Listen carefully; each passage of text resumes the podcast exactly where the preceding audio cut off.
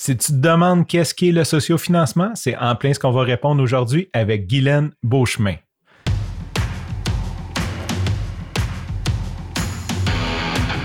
Il aime le code.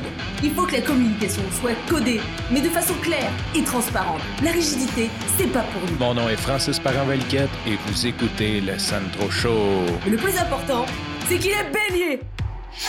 La semaine dernière, j'ai fait la rencontre de Guylaine Beauchemin. Peut-être que tu le sais, j'essaie de réseauter comme on peut présentement en temps de pandémie par Zoom. Et quand j'ai eu cette conversation-là avec elle, je me suis dit, wow, elle a tellement à apprendre, elle a tellement de belle énergie, c'était tellement clair ce qu'elle me disait que je me suis dit, ça va certainement aider des auditeurs à comprendre qu'est-ce que le sociofinancement. Fait que j'ai décidé de la réinviter pour qu'on en fasse un podcast. Premièrement, Guylaine, merci de te joindre à moi, merci de te joindre au Centro Show pour cet épisode. Bien, merci à toi de m'avoir invité d'une part, et puis euh, tu sais que c'est ma passion de parler du sociofinancement. Hein, j'ai fait une petite pause entre parler puis sociofinancement. J'aime parler du sociofinancement. Pour commencer, on va commencer par qu'est-ce que le sociofinancement, puis après on va dérouler vers toi. Donc, qu'est-ce que le sociofinancement?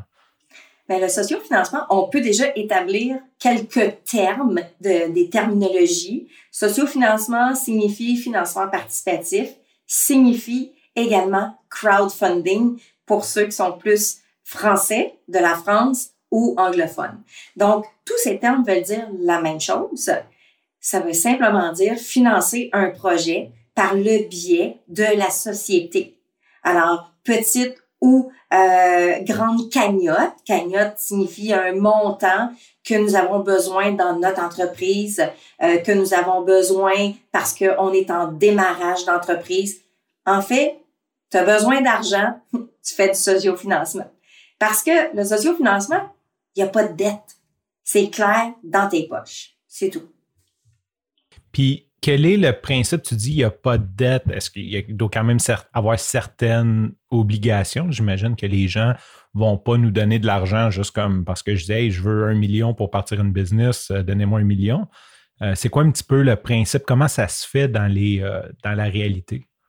Ben, le sociofinancement, à la base, été conçu pour, ben, meilleur exemple, pour que les auditeurs puissent comprendre, on connaît tous le troc.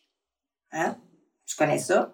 Donc, du troc, c'est une façon d'échanger un produit ou un service. Donc, je t'offre un produit, puis toi, en retour, tu vas m'offrir un autre produit ou tu vas me donner de l'argent pour ce produit-là.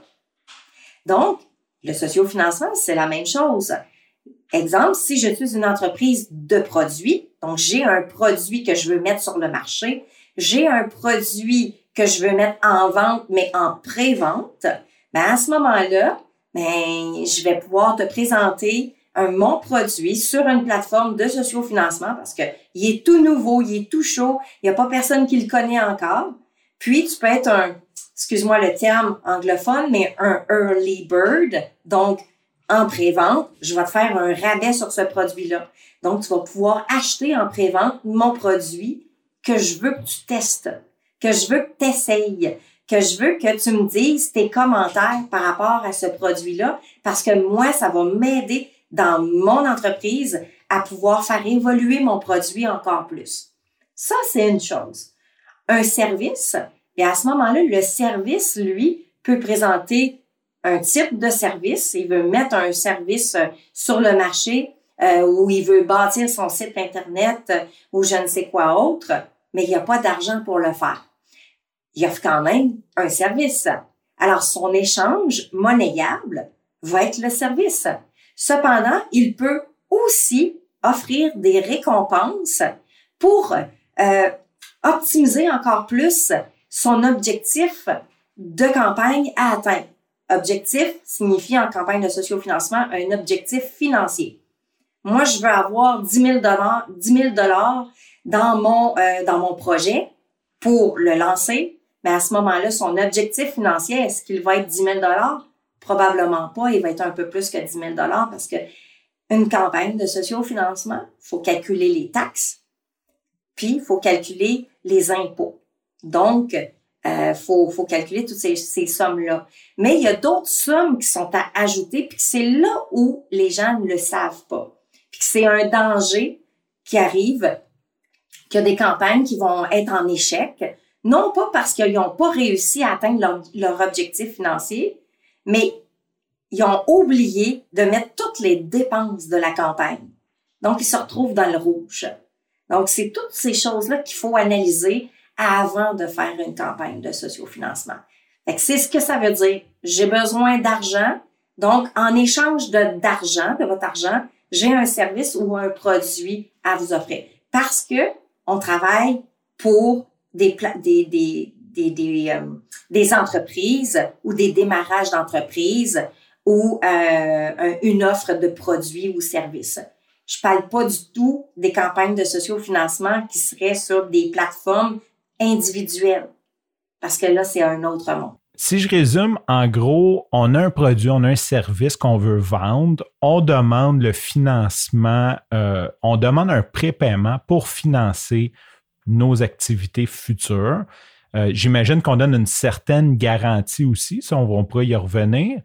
Euh, aussi, je sais que toi, tu as lancé ta propre plateforme. Ça, aussi, on va y en revenir, mais peut-être pour les auditeurs qui connaîtraient moins le principe, ils ont sûrement déjà entendu parler d'une campagne Kickstarter, qui est en gros euh, pas mal le gros icône américain du sociofinancement. Fait c'est un petit peu ce que je voulais peut-être rajouter comme complément. Euh, en parlant de garantie, tu sais, comme moi, mettons, j'arrive sur ta plateforme, je vois un produit, un service qui m'intéresse je dis, OK, je, vais, je, veux investir là-dedans en pré en pré-vente. Quelle est la garantie que je vais recevoir quelque chose côté investisseur, maintenant? Bien, première des choses, tu as dit un mot et on, va parler de ce mot-là, il est vraiment important, investisseur. Une plateforme de sociofinancement, financement participatif, avec don avec contrepartie ou crowdfunding, il n'y a aucun investisseur. Ça, c'est très important à comprendre parce que ces plateformes sont conçues pour obtenir des dons. Un don n'est pas remboursable. Un don vient du cœur. Quand tu t'en vas sur une plateforme de financement participatif en capital, c'est là où tu t'en vas chercher des investisseurs qui est une grande différence parce que les, les deux termes sont vraiment importants parce qu'il y en a un qui a une législation avec l'AMF, puis l'autre a aucune législation. Donc, celle qui n'a pas de législation, c'est celui qui est par le don et les récompenses. L'autre, il y a une législation qui est avec l'AMF parce que là, il y a des risques, des risques d'investissement sur une entreprise, sur un produit quelconque. Alors, il faut faire la part des choses dans le milieu de, de ce qu'on parle aujourd'hui, ce n'est pas de l'investissement, ce sont des dons avec une récompense. Puis comment, euh, en tant que donateur, je peux faire la différence entre les deux? Est-ce qu'il y a une certaine classification, justement, euh, comme moi, je veux, je veux m'impliquer dans ton projet. Comment je fais pour savoir si la plateforme, c'est une forme de don, une forme d'investissement qui est régie par l'AMF? Ça va être écrit dans les termes et conditions de la plateforme. Donc, à la base, le contributeur qui, lui, veut s'informer par rapport à ça, euh, il doit aller lire, euh, tu sais, faites vos, faites vos recherches. Alors, euh, dans ces recherches-là, c'est bien important d'aller lire les termes et conditions de la plateforme parce qu'ils vont vous dire c'est qui le fournisseur de paiement, c'est est-ce que c'est une c'est un mode, c'est quoi le modèle de la plateforme? Parce qu'il y a différents modèles et un des modèles, tu as le financement participatif euh, en capital, capital risque, puis tu vas voir aussi le, financement participatif don avec contrepartie ou seulement don. Donc, c'est toutes les termes et conditions qui, euh, démontrent ça. OK. Intéressant, intéressant à savoir. Tu vois, je ne connaissais pas cette nuance-là. Je pense que c'est une bonne information à donner. Maintenant, qu'est-ce que ça prend un entrepreneur qui dit Hey, moi, je, suis entrepreneur, je veux lancer ma campagne, j'ai besoin d'argent. Qu'est-ce qu'on fait à partir de là? Bien, à partir de là, ben, un, à la base, il faut qu'il choisisse la plateforme qui le convient le plus, qui convient le plus à son projet. Parce qu'il y a différentes plateformes qui vont accepter certains types de projets. Les plateformes se spécialisent. Alors, il y en a qui sont ouverts à tous, il y en a d'autres qui se spécialisent sur certains types de projets.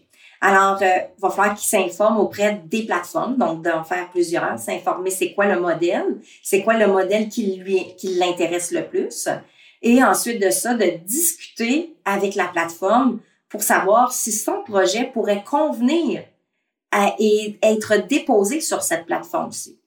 À partir de là, bien c'est là que va commencer les étapes avec la plateforme justement de faire. Ça dépend encore là. Moi, je te parle un peu de ma plateforme, comment moi je veux faire. Les autres ont chacun leur façon de faire. Mais en soi, tu peux avoir des plateformes qui vont avoir de l'accompagnement, puis tu peux avoir des plateformes qui n'ont aucun accompagnement. Aucun accompagnement signifie que tu t'en vas sur Kickstarter, tu déposes un projet, puis Kickstarter, tu peux déposer un projet capital à risque, puis tu peux déposer un projet en don, en prévente, en contrepartie. Donc, ils ont vraiment un hybride de ce côté-là. Alors, euh, et à partir de là, ben, euh, tu vas, tu vas être accompagné ou pas accompagné. L'administrateur, exemple, de la plateforme, lui, va prendre en considération, il va étudier ton projet. Et à partir de cette étude-là, il va voir si ça correspond aux valeurs de la plateforme et si ça correspond aussi aux, euh, ça va, ça ne va pas à l'encontre des lois canadiennes ou la loi du pays. Parce que ça aussi, c'est important. Il y a des projets qui ne peuvent pas être déposés en sociofinancement. On a-tu un exemple? Euh, oui, euh, tout ce qui est alcool, les drogues, euh, quand même que c'est légal, elles sont, il y a une législation qui les entoure. Donc, tout ce qui a une législation qui les entoure ne peut pas. Tu parlais d'accompagnement, puis j'aimerais ça en profiter pour faire un segue parce que toi, tu as décidé de lancer un programme d'accompagnement. En fait, ta démarche, un petit peu, c'est un peu ça. Là, là tu es rendu à faire la plateforme, mais au début, tu étais vraiment, tu accompagnais les gens à partir. Parce que là, tu me parles, ils vont étudier ton dossier et tout, mais il doit y avoir beaucoup de paperasse, il faut quand même montrer quelque chose. Je, veux, bien étudier le dossier, mais je ne vais pas juste dire je veux 100 000 pour un service de podcast, mettons. J'imagine qu'il faut montrer, faut monter un certain dossier, il faut être préparé, faut, j'imagine, avoir des chiffres. Euh, donc, c'est là que, que, tu viens en aide aux personnes qui voudraient lancer une campagne de sociofinancement. J'aimerais que tu nous parles un peu qu'est-ce que qu'est-ce qu'on a de besoin, comment tu es venu l'aider, puis comment tu aides euh, les entrepreneurs à lancer leur campagne de sociofinancement? Bien, en fait, moi, j'ai commencé en 2016 à faire ma première campagne de sociofinancement. Alors, en 2016, j'avais besoin d'argent pour ma télévision web. Euh, tu sais, on faire de la télé, euh, à un moment donné, quand tu veux être de plus en plus professionnel, ça prend une équipe plus grosse, une équipe de tournage, ça prend du monde autour, faut que tu t'entoures, puis ça coûte cher. Alors, euh, faire des produits, euh, des beaux produits, coûte une somme, euh, dépendamment de l'émission de télé que tu veux faire. C'est ça que je faisais, des émissions de télé. Alors, mon caméraman de l'époque me dit, Glenn, lance-toi dans une campagne de sociofinancement pour aller chercher des fonds. J'ai commencé à étudier le marché, à regarder les plateformes et tout ça. Puis je suis tombée sur une plateforme européenne et euh, bon, j'ai communiqué avec la, avec euh, les gens qui entourent cette plateforme-là pour savoir si vraiment ça, s'ils pouvaient répondre à mes questions. Parce que tu sais, si t'es nouveau là-dedans, tu sais pas trop comment te lancer, euh, t'es insécure, euh, tu sais, il y a plein d'émotions qui peuvent passer au travers. C'est quand même de l'argent. Et de l'argent, c'est émotionnel. Alors, c'est un sujet qu'il faut qu'il faut vraiment euh, faire en sorte d'avoir toutes les informations nécessaires parce qu'on peut se faire euh, heurter là-dedans. Alors, euh, je me suis lancée à ce moment-là. J'étais sur une plateforme communautaire qu'on appelle parce qu'il y a différents modèles. C'est pour ça que j'invite les gens à vraiment identifier sur Internet qu'est-ce qui correspond le mieux parce qu'il y a au moins 10 modèles de plateformes qui existent euh, pour sociofinancer un projet. Donc, je me suis lancée en 2016 j'ai réussi ma campagne et j'ai monté une, euh, une, une communauté parce que on devait, c'est une campagne communautaire, donc je devais monter une communauté et j'ai monté une communauté de plus de 1000 personnes. Donc, euh, à partir de là, bien, euh, je voyais comment que je rôdais mon affaire. Excuse-moi le terme anglais, hein, l'anglicisme là-dedans. Mais je regardais comment est-ce que je faisais les choses et tout ça. Puis je regardais les autres aussi, comment ils faisaient. Puis pourquoi que eux étaient en échec? Pourquoi qu'ils réussissaient pas? Puis que moi, je réussissais. Donc, euh, alors c'est comme ça que j'ai financé euh, une partie de mon projet de web télé. Alors, on a fait des émissions avec euh, des artistes connus et puis avec caméraman professionnels, etc à partir de là, moi, j'ai tellement aimé l'idée et le concept du sociofinancement. Et aussi, ben, tu sais, j'ai, dans mon background de vie, j'étais une formatrice. Donc, euh, alors moi, j'aime former les gens, j'aime les accompagner. Alors, euh, je me disais, je pourrais donc aider les gens à les former, à les accompagner dans leur campagne de sociofinancement, mais en même temps, euh, de leur de leur montrer le pas de leur montrer le beau chemin. Alors, euh, pour faire un petit... Euh, ouais. un petit shootout à ton nom. c'est ça. Il faut, il faut bien qu'ils servent à quelque chose. Alors, euh, c'est comme ça. Là, je suis devenue bénévole en sociofinancement. Donc, en 2017, fin 2016, 2017, là, je faisais du bénévolat, puis j'accompagnais des projets. Pendant que moi, je faisais ma deuxième campagne de sociofinancement, ben je formais, je faisais des, ateliers et je les aidais à justement avoir c'est quoi avoir le mindset, tu sais le l'état d'esprit d'un porteur de projet parce que un ingrédient majeur pour faire une campagne de sociofinancement, c'est pas les connaissances, c'est l'attitude. Ça prend 80% d'attitude pour 20% de connaissances. Si ton attitude n'est pas là, oublie ça, tu vas être en échec de campagne. Alors là, moi, je leur montrais, oui, les connaissances, mais vu que ma web télévision était en développement personnel, donc, je les aidais au travers du développement personnel, justement, à avoir le mindset requis pour faire leur campagne de sociofinancement. J'avais aucune attache avec eux. C'était du bénévolat. Et en même temps, ben moi, ça me pratiquait aussi. Ça me pratiquait de pouvoir partager mes connaissances avec d'autres personnes. Puis c'est comme ça que j'ai réussi ma deuxième campagne de sociofinancement.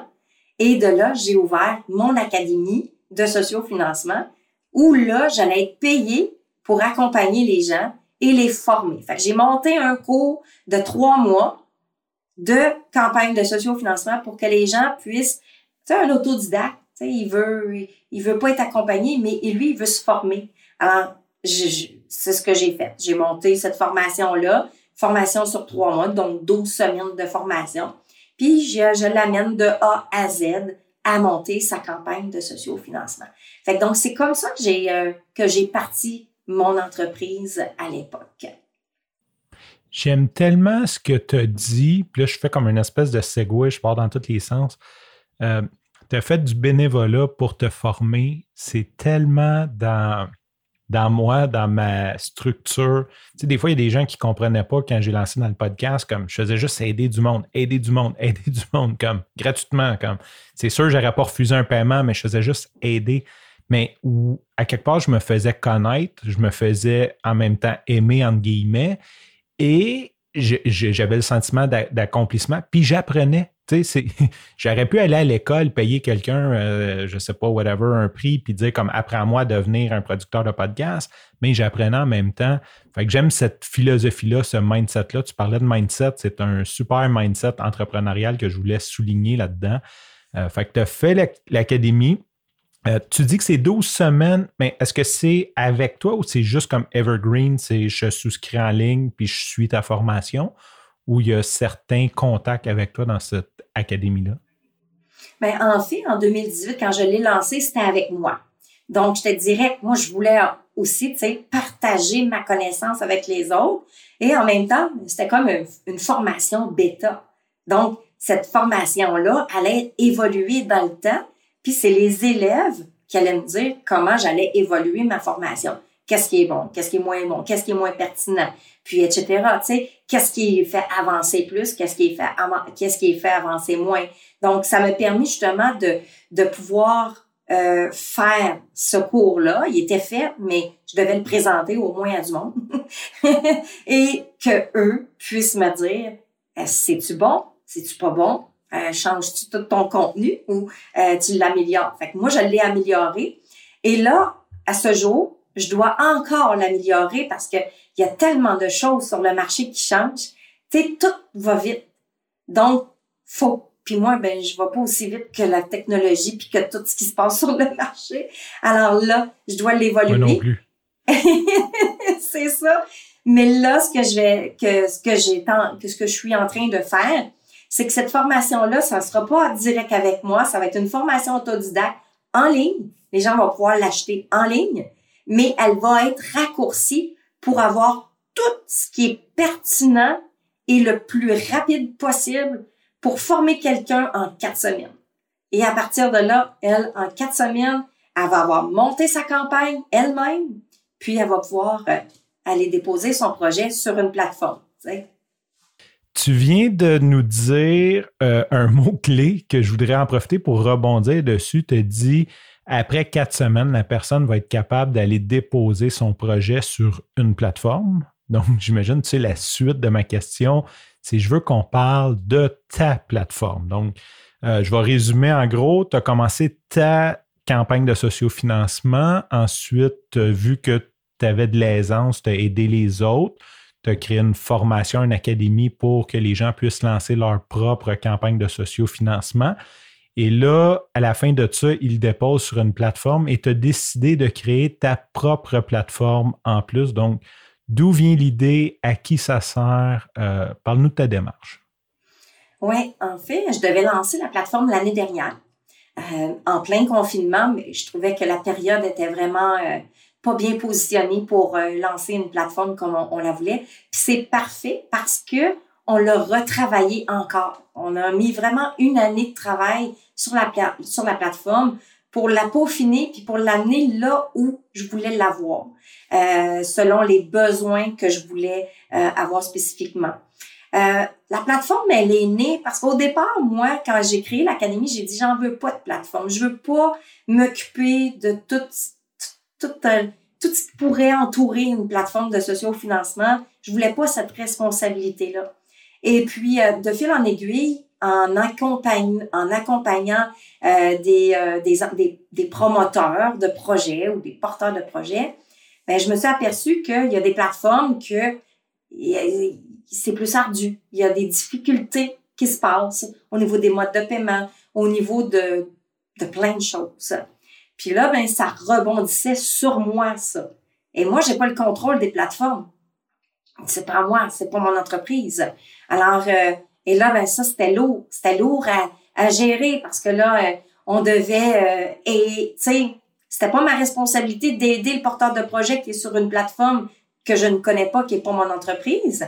Mais cependant, euh, j'ai quand même une âme qui veut aider. Alors, je pouvais aider jusqu'à un certain point, mais à un moment donné, euh, je peux plus aller plus loin que ma ressource que j'ai moi, là, tu sais. Donc, je pouvais les guider un peu vers quelque chose, mais en même temps, euh, c'était pas ma responsabilité non plus de pouvoir le faire. Mais cependant, c'est un processus qui était lourd. Donc, euh, quand quelqu'un veut blâmer quelqu'un, puis qu'ils sont pas capables d'atteindre la plateforme, ben qui est le plus proche à atteindre? Ben c'est c'était moi tu sais donc euh, c'est pourquoi que j'ai décidé que non je veux avoir le contrôle. Je veux avoir le contrôle de ce que je peux avoir le contrôle. Fait que j'ai dit je vais créer une plateforme. D'ailleurs on est la troisième plateforme au Québec. Donc euh, il y a déjà une la première c'était Haricot la deuxième La Ruche et euh, maintenant c'est Makers de rêve.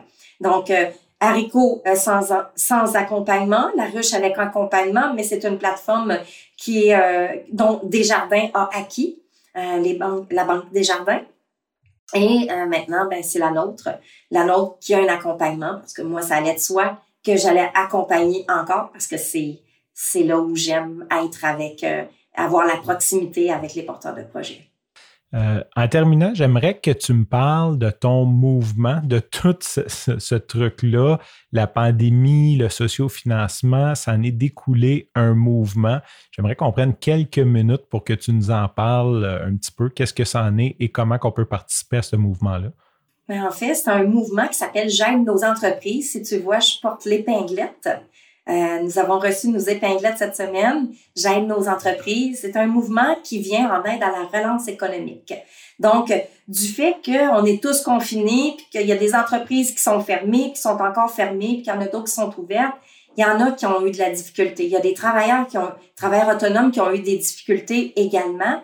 Donc, le mouvement va venir aider autant aux travailleurs autonomes, autant à l'entreprise, petite, moyenne entreprise, et euh, à l'OBNL, l'organisme non lucratif, que je n'oublie pas là-dedans, parce qu'elle aussi, elle a eu des difficultés à avoir des revenus lors euh, du confinement. Donc, ce mouvement-là, euh, ce qu'il va faire, il y a quand même plusieurs volets là-dedans, mais cependant, c'est un, c'est un volet médiatique, le mouvement.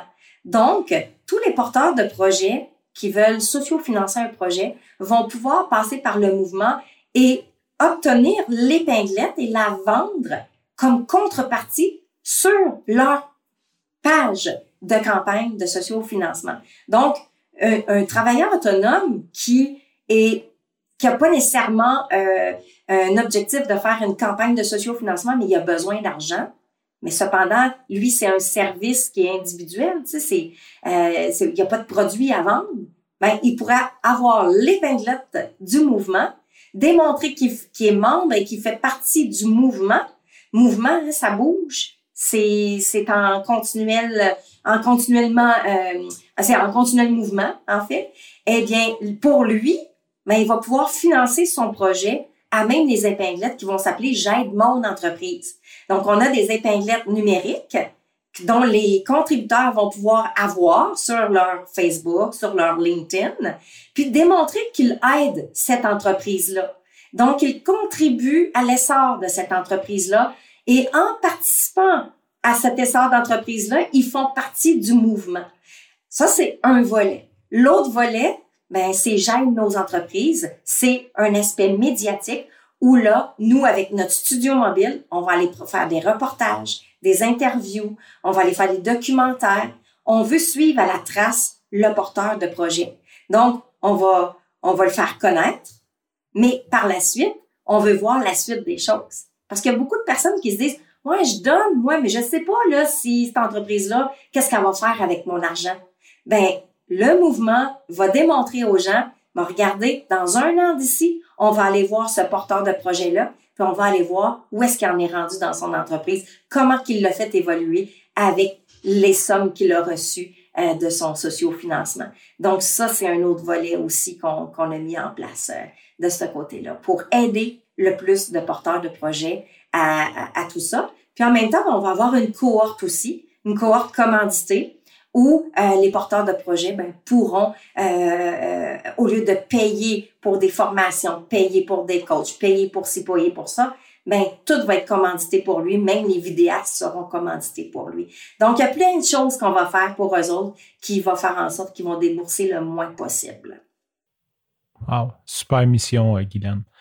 Et si les gens veulent en savoir plus sur toi, sur ton académie ou sur le mouvement, comment ils font pour te rejoindre? Ben, ils peuvent aller sur makersderêve.com, M-A-K-E-R-S, de rêve avec un S.com, donc créateur de rêve en français. Et ils peuvent aller aussi sur la plateforme, plateforme.makersderêve.com.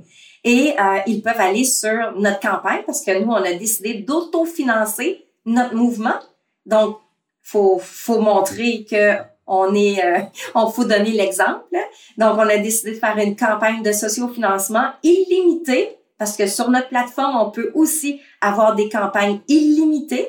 Donc, euh, alors nous, on va autofinancer ce mouvement-là pour toujours le faire évoluer et offrir le plus de services possibles gratuits aux porteurs de projets. Donc, ils peuvent aller voir notre campagne et ils peuvent donner à notre campagne donc, en achetant notre épinglette et en s'affichant avec l'épinglette du mouvement, une épinglette physique, mais aussi l'épinglette numérique.